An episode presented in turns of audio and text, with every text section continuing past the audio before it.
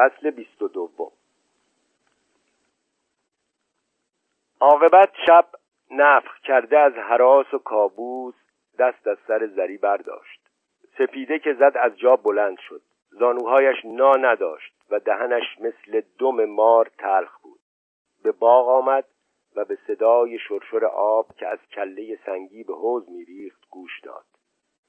دست و صورتش را شست. خنکی هوا شست و رفتگی باغ بوی نم خاک باخچه ها جیر گنجشک های سهرخیز آب پاک حوز که تا نیمه رسیده بود حالش را جا آورد. تختها را در سایه امارت و کنار حوز جا داده بودند و روی تختها فرش داشت. خدیجه سینی دستش بود. آمد و سینی را روی یکی از تختها گذاشت. به زری سلام کرد و گفت می‌دانستم صبح که بشود حالتان خوب می شود شکر خدا برایتان تخم شکستم. اسفند دود کردم. چقدر نظر و نیاز کردم. روی تخت سفره انداخت و بشقاب و کارت چید و رفت تا سماور را بیاورد.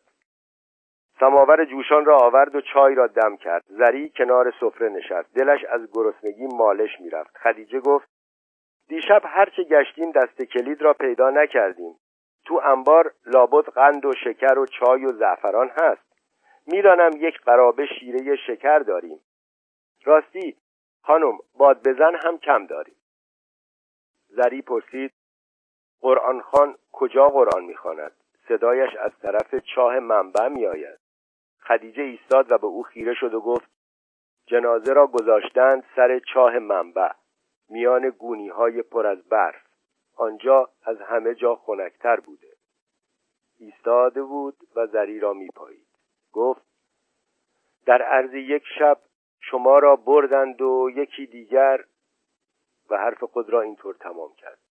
بری بمیرم الهی. خودتان را هلاک کرده اید.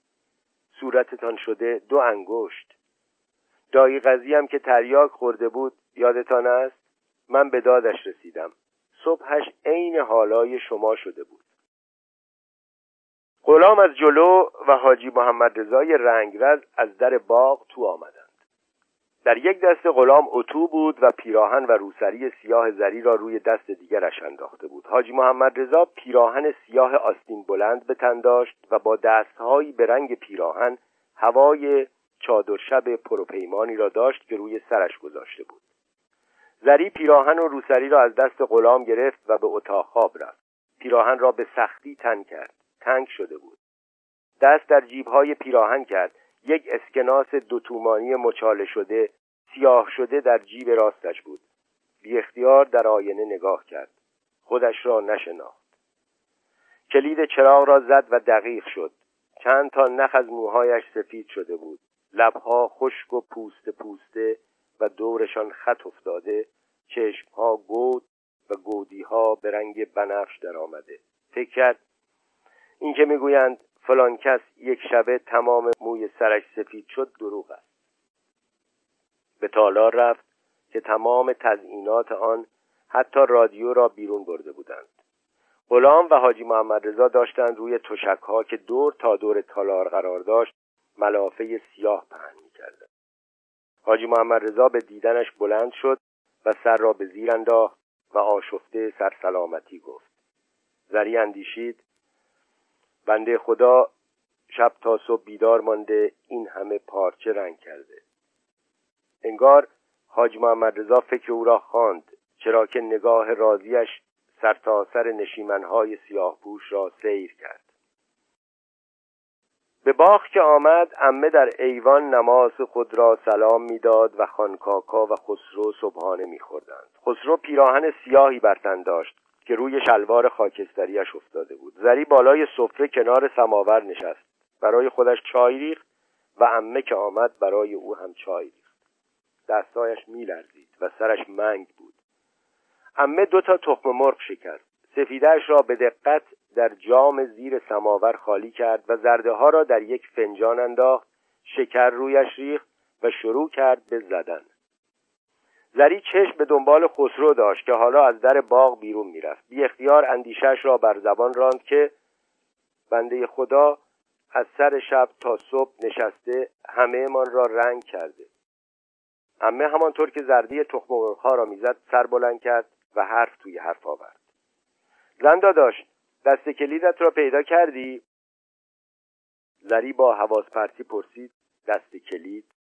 لبخندی زد و گفت خدیجه چند دقیقه پیش از دیدن من یکه خورد.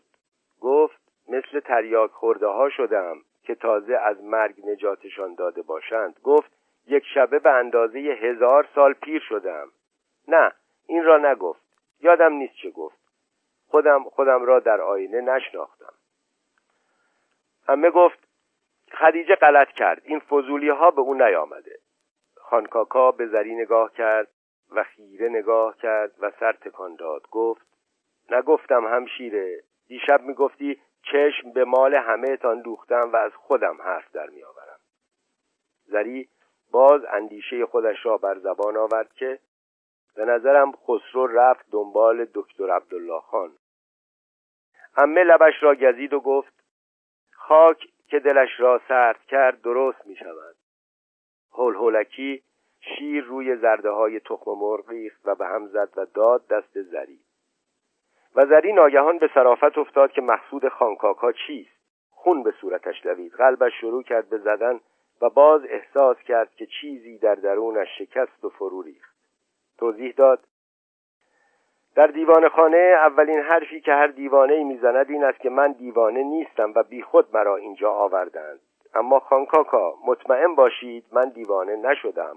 آخر یوسف خیلی ناگهانی حرفش را ناتمام گذاشت. خودش هم اعتمادی به گفته خودش نداشت. واقعا نکند دیوانه شده باشد و خودش نمی‌داند. ترسی عظیمتر از ترس آمیخته به کابوس دیشب ترسی عظیمتر از تمام ترس هایی که به عمرش آزموده بود وجودش را در بر گرفت. یخ کرد و کف دستهایش از عرق تر شد. باید نشان خانکاکا می‌داد و از آن مهمتر باید به خودش ثابت می‌کرد که دیوانه نشده. به ظرافت صبحانه خورد. هرچند حالا دیگر گرسنه نبود. برای شیر و تخم مرغ از امه تشکر کرد. هرچند از گلویش پایین نمی‌رفت. بعد پا شد. خدیجه و غلام را صدا کرد. خدیجه را فرستاد از همسایه ها باد بزن قرض کند و به خانه مهری سر بزند. اگر دست کلید دست بچه هاست بگیرد و بیاورد. غلام را فرستاد هر طوری شده قند و چای گیر بیاورد. خدیجه با یک بغل باد بزن آمد و گفت خانم مهری و محسن خان با هم دعوا می کردند جرأت نکردم تو بروم. غلام برگشت و گفت تا کمرکش خیابان رفتم. هنوز هیچ کس دکانش را باز نکرده. و در تمام این مدت زری به انتظار دکتر عبدالله خان چشم به در باغ دوخته بود. اول حسین آقای عطار و برادرش حسن آقای علاف سرگذر سر تا پا سیاه پوش تو آمدند و بعد دو تا از عرقگیرهای همسایه با بارهایشان عرقریزان از راه رسیدند. آنها یکی یک تکه پارچه سیاه به بازوهای لختشان بسته بودند. وگرنه همان زیر شلواری و پیراهن رکابی همیشگی را بر داشتند. بارشان را کنار حوز گذاشتند سر گونی ها را باز کردند و از بیرون لوله کردند و به نوبت دست زیر دهان کله سنگی می گرفتند مشتشان را پر آب می کردند و پشنگ آب به گلهای سرخ و نسترنی می زدند که درون گونی ها بود و اینک عطرشان تمام خرند را آکنده بود. زری چشم به گلها داشت و میاندیشید. چه راه دوری رفتند. تمام شب در تاریکی گل چیدند. چقدر خار به دستشان فرو رفته. چرا پسر کوچکتر از همه با آنها نرفته؟ نکند تب محرقه گرفته باشد.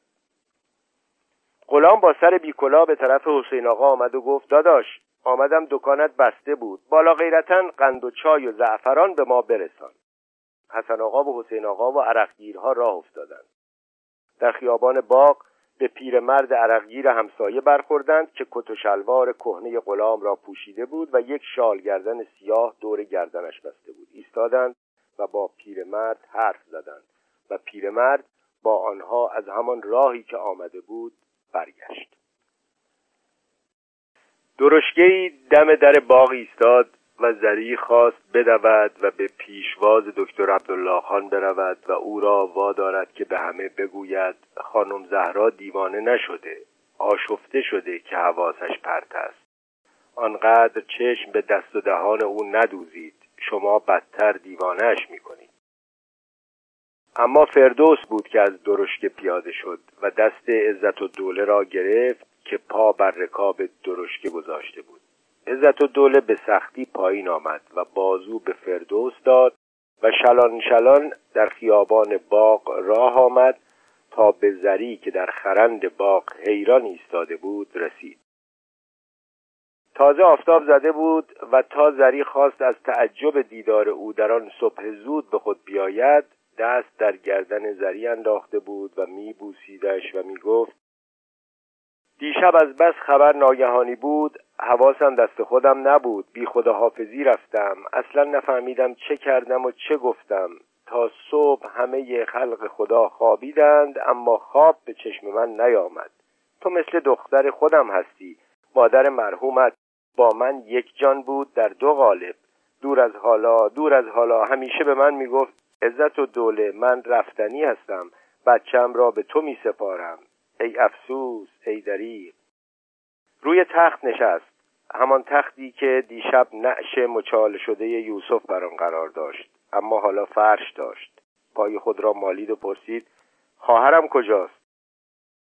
سر تا پا سیاه پوشیده بود. دستکش روسری جوراب. کی فرصت کرده بود موهایش را سیاه بکند؟ اصلا چه لزومی داشت موهایش را سیاه بکند؟ عزت دوله ادامه داد. به فردوس گفتم پاشو دختر جان صبح زود برویم شاید کمکی چیزی از دست ما بر بیاید. آخر خواهری را برای کی گذاشتند؟ زری عقلش را کرد که آنچه به فکرش رسید بر زبان نیاورد. اگر این یکی هم به جنون متهمش می‌کرد دیگر حسابش پاک بود. به تلخی اندیشید تا یک هفته موضوع صحبت برای خانواده حاکم ذخیره می کند عزت و دوله گفت عزیزم قربانت بروم. این چه لباسی پوشیده ای لباس رنگ کرده برق هم افتاده جلوی مردم زشت است تنگ هم شده. زری چشم به در دوخته بود و به او جواب نمی‌داد. عزت و دوله ادامه داد مادر جان چرا حواست پرت است؟ برو مثل خانم های خرمن گل پیراهنت را درار و بده به فردوس برایت گشاد بکند. لابد جا دارد درزش را می شکافد زری اندیشید با این های لوچ همه چیز را تشخیص می‌دهد. اما از جایش تکان نخورد. عزت و دوله گفت راستی یادم رفت. چیزی برایت آوردم که می‌دانم گل از گلت میشکفد.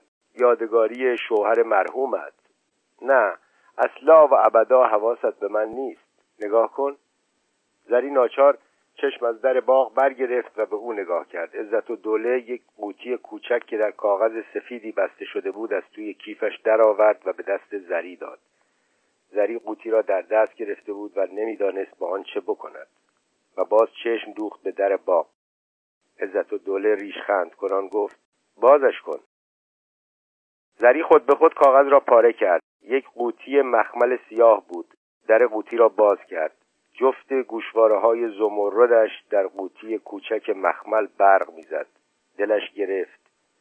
گوشواره هایی که شب عروسیشان یوسف با دست خودش به گوش زنش کرده بود رنگ چشم های یوسف در روشنایی رنگ همان زمردها بود. عزت و دوله لبخندی زد و گفت می‌دانستم خوشحال می‌شوی. دیشب از اینجا راه به راه رفتم خانه حاکم. گفتم خودم گوشواره های دخترم را لا دادم خودم هم باید آنها را پس بگیرم. زری گفت بچه گول می‌زنید. و چشمهایش را روی هم گذاشت. سرش گیج می‌رفت. عزت و دوله نه توپ رفت و نه تشر. گفت فردوس بچه هم از قصه حواسش پریشان شده. طفل معصوم. ببرش توی اتاق. لباس تنگ برای زن آبستن مذرت دارد. دست به چشم برد و گریست و بعد آرام شد و مادرانه راهنمایی کرد. زری گوشواره ها را جای امنی بگذار. امروز اینجا شلوغ می شود زری مثل یک آدم کوکی که فنرهایش جابجا در رفته زنگ زده و پیچ و مهرههایش شل شده راه افتاد. فردوس دستش را گرفته بود تا نیفتد. با هم به اتاق خواب رفتند. لباسش را کند و قوطی مخمل را روی میز آرایش گذاشت و روی تخت دراز کشید.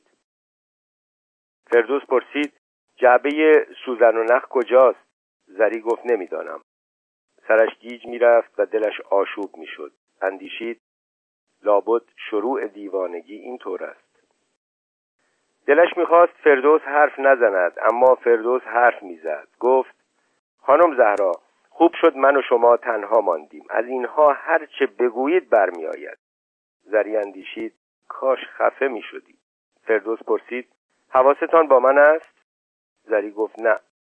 فردوس گفت می‌خواهم به شما بیدار باش بگویم. دیشب مادر و پسر تا صبح نخوابیدند و برای شما نقشه کشیدند. من هم روی پشت بام بیدار نشستم و گوش دادم. الله اکبر نصف شبی به موهایش رنگ و حناب است. والا خوب است که ادعای خدایی نمی کنند زری هیچ نگفت. اما توجهش جلب شده بود. فردوس جعبه نخ سوزن را پیدا کرده بود و داشت درزهای پیراهن را می شکافت و زری اندیشید عجب زن زرنگی است. فردوس همانطور که سرش به شکافتن و دوختن بود ادامه داد خانم که آمد حمیدخان دست و پاش را ماچ کرد. قربان صدقه رفت. خلاصه یک کلام گفت مادر من باید به هر قیمتی که شده این زن را به دست بیاورم. الله می‌گفت هر شب که با زنش میخوابیده به یاد شما بوده. می‌گفت هر سه تا بچهش را به یاد شما ساخته. پناه بر خدا. مرد گنده برای شما قول و غزل می‌خواند. اگر بدانید چه چیزها می‌گفت. زری نمی‌خواست بداند. و فردوس گفت خب تو رو تفسیرش نمی‌دهم. خانم راه دستش نبود. می‌گفت شما بدقدم هستید. می‌گفت مگر برادر شوهرتان می‌گذارد حمیدخان دست روی مال شما بیاندازد؟ می‌گفت که شما آبستن هستید و کسی نمی‌تواند زن آبستن را عقد کند. حمیدخان می‌گفت انتظار می‌کشم. خانم اگر غلام به در اتاق خواب نمی‌زد و خبر ورود دکتر عبدالله خان را نمی‌داد زری اغ زده بود. در جواب غلام گفت یک دقیقه صبر کنند لباسم را بپوشم. و به فردوس گفت خانم فردوس عجله کن. فردوس گفت همین الان. دست بردار نبود و زری گذاشت تا حرفش را بزند. حالا دیگر دکتر عبدالله خان آمده بود و خیال زری را راحت می کرد یا این طرفی یا آن طرف فردوس گفت آنقدر التماس کرد تا خانم رضا داد. گفت پس مادر از همین فردا دست به کار شد چه دروغ ها جلوی چشم من چه دروغ ها سرهم کرد. اصلا ناف خانم را با دروغ بریدند. چقدر دروغکی قربان صدقه شما رفت. گولش را نخورید. به خون شما تشنه است. تمام شد. و پیراهن را به دست زری داد و زری پوشید و نفس راحتی کشید. شاید سرش به علت تنگی پیراهنش گیج رفته بوده. فردوس سر تا پای زری را ورانداز کرد و دنباله حرفش را گرفت. هیچ هم راه به راه نرفته بود خانه حاکم. حمیدخان واداشتش به دختر حاکم تلفن بکند. یک تکه جواهر عوضش دادند و گوشواره شما را پس گرفتند. شوهر قرمساق من کلباس رفت. برد و آورد. زری گفت دست شما درد نکند. حالا برو به دکتر بگو من حاضرم. دکتر عبدالله خان اسازنان تو آمد. از آن روزی که زری در اتاق خانم مسیحا دم دیده بودش شکسته تر می نمود. یا آن روز زری درست نگاهش نکرده بود. دکتر روی تخت کنار زری نشست دست او را در دست گرفت و گفت ای خواهر چه فایده دارد آدم به سن و سال من برسد؟ وقتی جوانی مثل شوهر نازنین شما میمیرد من از خودم بدم میآید. به خودم می‌گویم پیرمرد تو دو دستی به زندگی چسبیده ای و جوانها رفتند. زری اندوهگین گفت شوهر من که نمرد کشتندش. پیرمرد گفت می‌دانم. پسرتان در راه همه چیز را برایم تعریف کرد. تبریک می‌گویم. پسر به این باهوشی می‌تواند جای پدر را برای شما بگیرد. خدا به هر دوتان توفیق بدهد. تعملی کرد و افزود من پیرمرد نباید به خانه ای که چنین جوانی را از دست داده پا بگذارم. من دیگر درب و داغون شدم صاحبان عزا حقشان است به من نگاه کنند و سر تکان بدهند و به زبان بی زبانی بگویند پیرمرد تو زنده ای و نوجوان ما شهید شد. زری گفت هیچ کس به شما اینطور نگاه نمی کند شما برکت روزگار هستید. دکتر عبدالله خان دست زری را که گرفته بود به لب برد و بوسید. زری دستش را با حجب واپس کشید. پیرمرد آهی کشید و با صدای آرام و عمیقی گفت نمی‌دانم کجا خواندم که دنیا مثل اتاق تاریکی است که ما را با چشمهای بسته وارد آن کردند. یک نفر از ما ممکن است چشمش باز باشد. ممکن است یک عده بخواهند با کوشش چشمهای خود را باز کنند و یا ممکن است بخت کسی بخواند و یک نوری از یک روزن ناگهان بتابد و آن آدم یک آن بتواند ببیند و بفهمد. شوهر شما از آن اشخاص نادری بود که از اول یادشان رفته بود چشمهایش را ببندند. چشمها و گوشهایش باز باز بود. حیف که فرصتش کم بود. مثل کسی حرف می‌زد که دیگر همه چیز را دانسته و فهمیده. در عمر درازش اگر خدایی وجود داشته برای یک بار هم که شده خود را به او نشان داده. پیرمرد ادامه داد بارها به خانم قدس السلطنه گفتم این برادرت مرد نابی است معرفت دارد به معرفت رسیده. زری گفت شما هم معرفت دارید. شما هم. دکتر عبدالله خان حرف زری را برید و گفت حالا بگویید ببینم چه خیرتان است. پسرتان التماس می‌کرد که من به ایادت شما بیایم. من گفتم پسر جان برای زن آنچنان مردی حاضرم تا آخر دنیا بروم. به علاوه خود مادرت را هم دوست دارم. او هم شاه زنی است. زری از گفتن حقیقت به دکتر عبدالله خان نه ترس نه عبا و نه رو در بایستی داشت. گفت از دیشب تا حالا پریشانم حواسم را نمی‌فهمم میترسم دیوانه شوم. وسوسه می‌شوم که ادای دیوانه هایی را که دیدم درآورم. و گریست و گریان گفت دیشب همش گرفتار کابوس بودم. خانم حکیم سه تا آمپول به من زد اما انگار نه انگار. خواب نرفتم صحنه های وحشتناک به نظرم می آمد پرت می گفتم صبح تا حالا سرم گیج می رود پیرمرد پا شد و کنار پنجره ایستاد و به باغ نگاه کرد و همانطور که پشتش به زری بود گفت نشنوم تو از این حرفها بزنی. اگر مضطرب بوده ای حتی اگر پرت گفته ای حق داشته ای خانم حکیم هم آمپول مسکن به تو نمی‌توانسته است بزند. برای تقویت قلبت یک کامفر زده و دو تا آمپول دیگر آب مقطر بوده. باز آمد و کنار زری نشست. زری معصومانه پرسید شما می‌گویید من دیوانه نشدم؟ دکتر عبدالله خان گفت به هیچ وجه. زری باز پرسید دیوانه هم نمی‌شوم؟ دکتر عبدالله خان گفت قول می‌دهم نشوی. چشم در چشم زری دوخت و با صدای نوازشگری ادامه داد اما یک مرض بدخیم داری که علاجش از من ساخته نیست. مرضی است مصری باید پیش از اینکه مزمن بشود ریشه کنش کنی. گاهی هم ارسی است. زری پرسید سرطان؟ دکتر گفت نه جانم چرا ملتفت نیستی؟ مرض ترس. خیلی ها دارند. گفتم که مصری است. باز دست زری را در دست گرفت و پیامبرانه افزود من دیگر آفتاب لب بامم اما از این پیرمرد بشنو جانم در این دنیا همه چیز دست خود آدم است حتی عشق حتی جنون حتی ترس. آدمیزاد می‌تواند اگر بخواهد کوهها را جابجا کند می‌تواند آبها را بخشکاند می‌تواند چرخ و فلک را به هم بریزد. آدمیزاد حکایتی. می‌تواند همه جور حکایتی باشد. حکایت شیرین حکایت تلخ حکایت زشت و حکایت پهلوانی.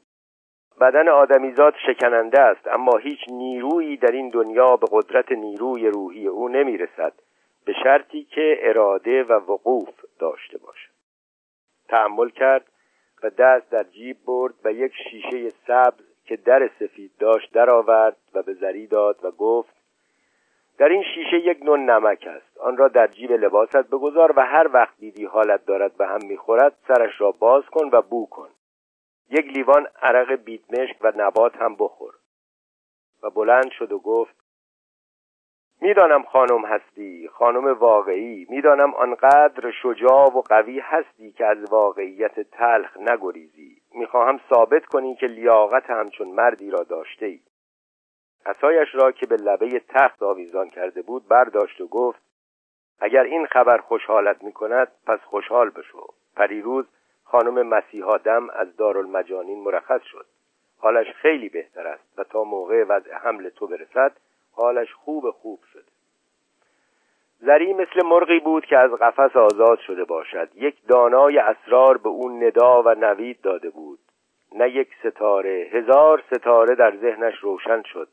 دیگر می‌دانست که از هیچ کس و هیچ چیز در این دنیا نخواهد ترسید. با هم به باغ رفتند. خانکاکا روی تخت بچه ها با ملک رستم و مجید خان نشسته بود. آنها را که دید پا شد و به طرفشان آمد. چشمهایش را به هم زد و گفت خب دکتر چه دیدی؟ چه فهمیدی؟